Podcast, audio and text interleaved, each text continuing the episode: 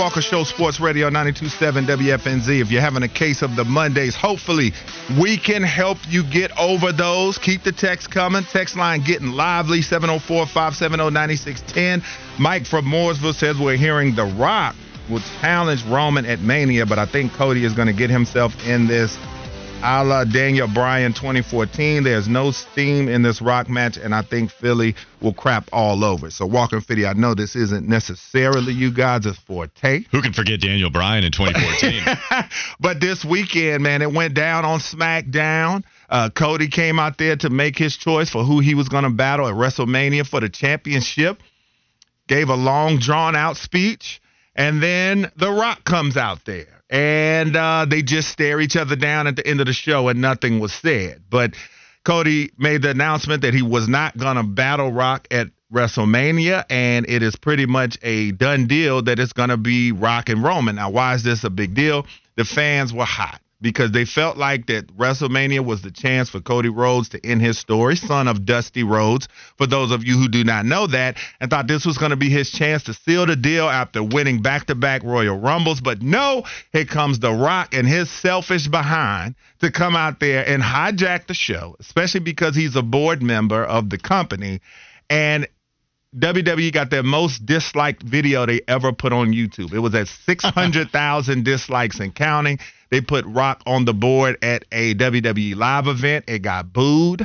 Uh, a lot of people. I listened to Busted Open this morning, and they were tight, especially the host Dave LaGreca. Fitty loves his brother as well, but he was tight. And a lot of WWE fans are very upset at The Rock because they feel like that he found a way to hijack – a great matchup that everybody was looking forward to, put a dash to Cody Rhodes' championship hopes, and making it all about himself, like a lot of people feel like The Rock loves to do. I know people were real angry this weekend. I didn't watch, clearly. I didn't know how many people were going to tune in. I realized that it was a huge event. All I realized was you're right.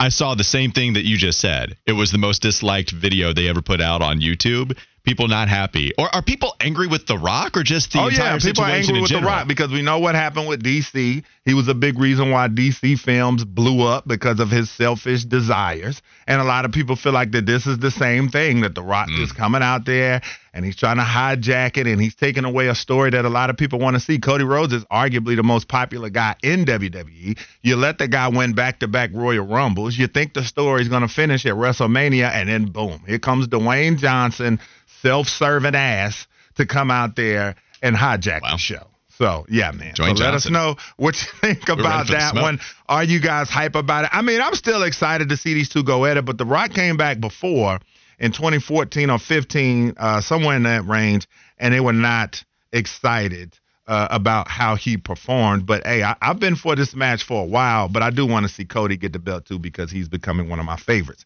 And now we will go to the campus. Corner. All right, we've been talking about it a lot during this show. Obviously, Carolina and Duke, huge matchup, and the Heels emerged victorious. So, for those who are just tuning in, the Tar Heels got the victory. Armando Bacot, 25 points, 10 rebounds, 5 assists. Big time game from him. Oh, he was great. Second Tar Heel and first since Charlie Scott to compile. You know Charlie Scott from Fitty's team that was going to the sock hop after they won uh, a game in our challenge. That Charlie, I'll Friday. see you out at the malt shop for a nice milkshake, huh? yeah, since Charlie Scott to compile at least 25 points, 10 rebounds, and 5 assists versus Duke. Carolina improves to 25 and 24, so a grudge match of sorts when both teams are ranked in the AP top 10. Carolina had five turnovers, the fewest in the game under Hubert Davis. They shot 50% in the game for the fourth time this season, and they outscored Duke in bench points 14 to 6. They are undefeated when they get more bench points than the other team. And also, as I said earlier, Harrison Ingram, 21 points, 13 rebounds, five threes, had four steals, seventh double double on the season, 12th of his career. Carolina 7 and 0 when Ingram has a double double. RJ Davis 17 points. And for Duke, a little bit of positivity. Three different bull, uh, Blue Devils, I was about to call them Bulldogs, finished with at least 20 points for the first time since February 26, 2022, when Charlotte Hornet, Mark Williams, Paolo Banchero, and AJ Griffin did so at Syracuse. So We've been talking a lot about this game and what happened. let's get to who we think the star of the night was and our not so star of the night was. Me, I'll go uh, Harrison Ingram for me. I think over Bacot, and I know I think he was awarded the player of the game afterwards. I wouldn't have minded too much either way. I think if again I was the one that was deciding, I would have gone with Harrison Ingram as well. I thought he was great on both ends of the floor. How about four steals for him on top of the 21 points and 13 rebounds? It just felt like that emotion from him too really carried into and matched the environment. Where uh, Armando is great, I just and and the he's got the emotion as well. We saw it with the Filipowski celebration, but Harrison Ingram's emotion is just all sorts of fiery all the time. Yeah, I'm gonna go with Armando Bacot because this is the type of game I had been calling for from him. 25 points, 10 of 13 from the field, super efficient, 10 boards, like I said, five assists. And I think that's the type of games he's going to have to have. He's going to need at least two of those in their NCAA tournament run, in my opinion, if they're to win a national championship. Fitty, before you let us know who you pick, let's hear from Hubert Davis on the conversation he had with Armando and how great he was on Saturday night. No, we did. I mean, we had a really nice time together, just, um, you know, talking about him and and what is needed for him personally and for our team to be the best that he can be. People have told me that he's has said um, that you know he, taking a reserve role or you know this is this person's team and my, my role has changed and I told him I, I, I've never told you that. For us to be the best team that we can be, we need you being a dude. And so we need RJ scoring 20. We need you getting 20 and 20 rebounds. And I said, look, I've never been a person that points fingers and never self-evaluates and looks at myself. And I said, look, I think one, being more aggressive and working harder to get the ball, and then me tweaking and uh, some of our plays to be able to get your ball a little bit easier in spots where you can be effective. And I just, Armando was terrific. All right, Fitty, so who did you think? Who was your star tonight? Yeah, I mean, I'm going to go with Bacot. You put up 25 10, five assists, the first guy to put together that stat line since Charlie Scott did so back in 1970. And look, we talked about going in. This is a legacy defining game. Had he lost, he'd have finished his Carolina career 1 and 4 at home. And look, the road win at Cameron and Coach K and the Final Four win, they outweigh that.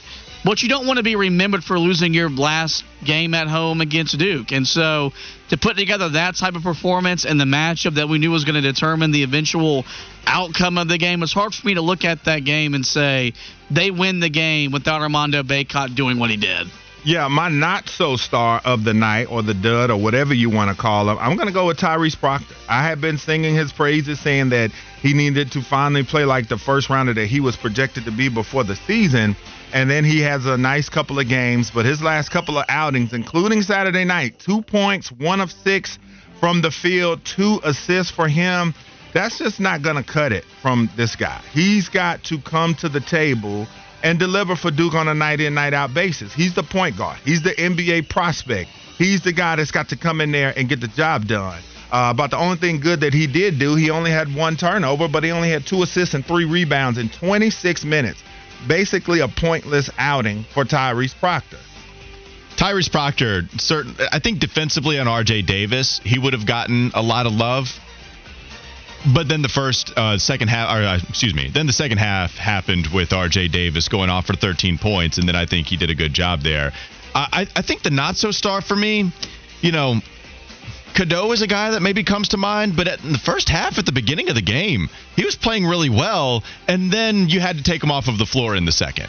And I, I love Cadeau. I think he's very good. And then I think he was the reason as to why they were scoring. He really helped them get up and down the floor at the beginning of this game. But then, Wes, they finally decided all right, we're going to give you all the space in the world. Even with the space we give you, we're not going to allow you to drive towards the bucket, and you got to shoot like if you if you don't shoot here, then we're to clown you even for not attempting. And at least he didn't airball any of those threes, but wide open, he still couldn't get any of them to go. And so Hubert Davis does have to bring him off of the floor and then go with a different lineup. And I think that's something they're going to have to figure out when he's on the floor. Like that is something that is going to be a problem for them. But they were able to figure it out in this game. You bring in Seth Trimble, who's been good off of the bench. So it feels weird to go with a not so star for him. Like I do think Tyrese Proctor's a good name. I'll go with Cadeau though for the Tar Heels because of the way that Hubert Davis took them off, and then they started to perform and separate themselves a little more in the last part of the second half. All right, Fitty, who's your dud, and would you then call him Elliot Kakan? Yeah, no, I, I don't look at. I'm not going to pick a dud from the, the, the winning team. It was. That's it was, why I didn't pick him either. It was Tyrese Proctor. You knew how important he was going to be going into the game. This game is like a tournament game where guard play ultimately determines the outcome, and Jeremy Roach did his part. Like he, you know, he, he he carried their backcourt along with Jared McCain, who played at a really high He's level. But you know, with Proctor being as big a non-factor as he was, that was as big a reason why Carolina won the game. Um, and, I, and I think you look at Elliot Cadeau as a freshman, the first time in that rivalry, you shouldn't expect the world out of him. And with with what Seth Trimble was able to do off the bench, shows you how much he's improved and how much coaching matters. All right, so if we turn around and look at Duke, uh, who we haven't talked a ton about, one to ten, how good do we feel about them after last night? I'll start the conversation. Uh, I'll go with a seven, uh, and I'm going with that just off of the pedigree. I know when two good teams play each other more times than not, they're gonna split.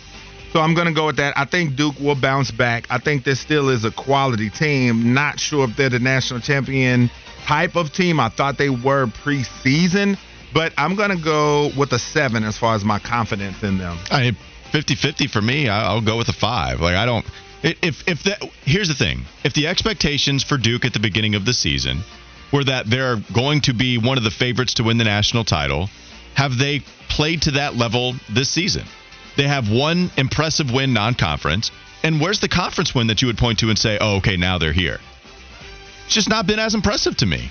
Yeah, I don't think that they're a bad basketball team, but I also don't think that I can point to them and say, okay, outside of Baylor, that is a squad that is ready to go when there is a monster game right in front of them. So if the idea is to say, oh, they're going to be fine, they're going to get to the NCAA tournament, they'll probably win a couple of rounds in the ACC tournament, then okay, I would go much higher than that. I would go at an eight. But if the idea is to try to match preseason expectations, then it's about 50 50 for me on whether they get hot in the second half of the year. All right. Well, uh, Fitty, what do you think about the Blue Devils after Saturday?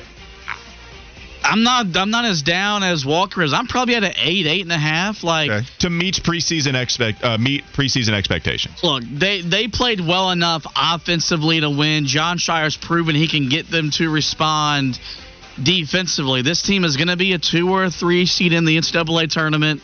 They're go, they're they're still going to be a problem, and when you fill out your bracket on Selection Sunday, they're going to be deep in you know in, in in your bracket. So have they met expectations? No. But you don't want to be playing your best basketball in February. You want to play your best basketball in March. Their best basketball is still ahead of them.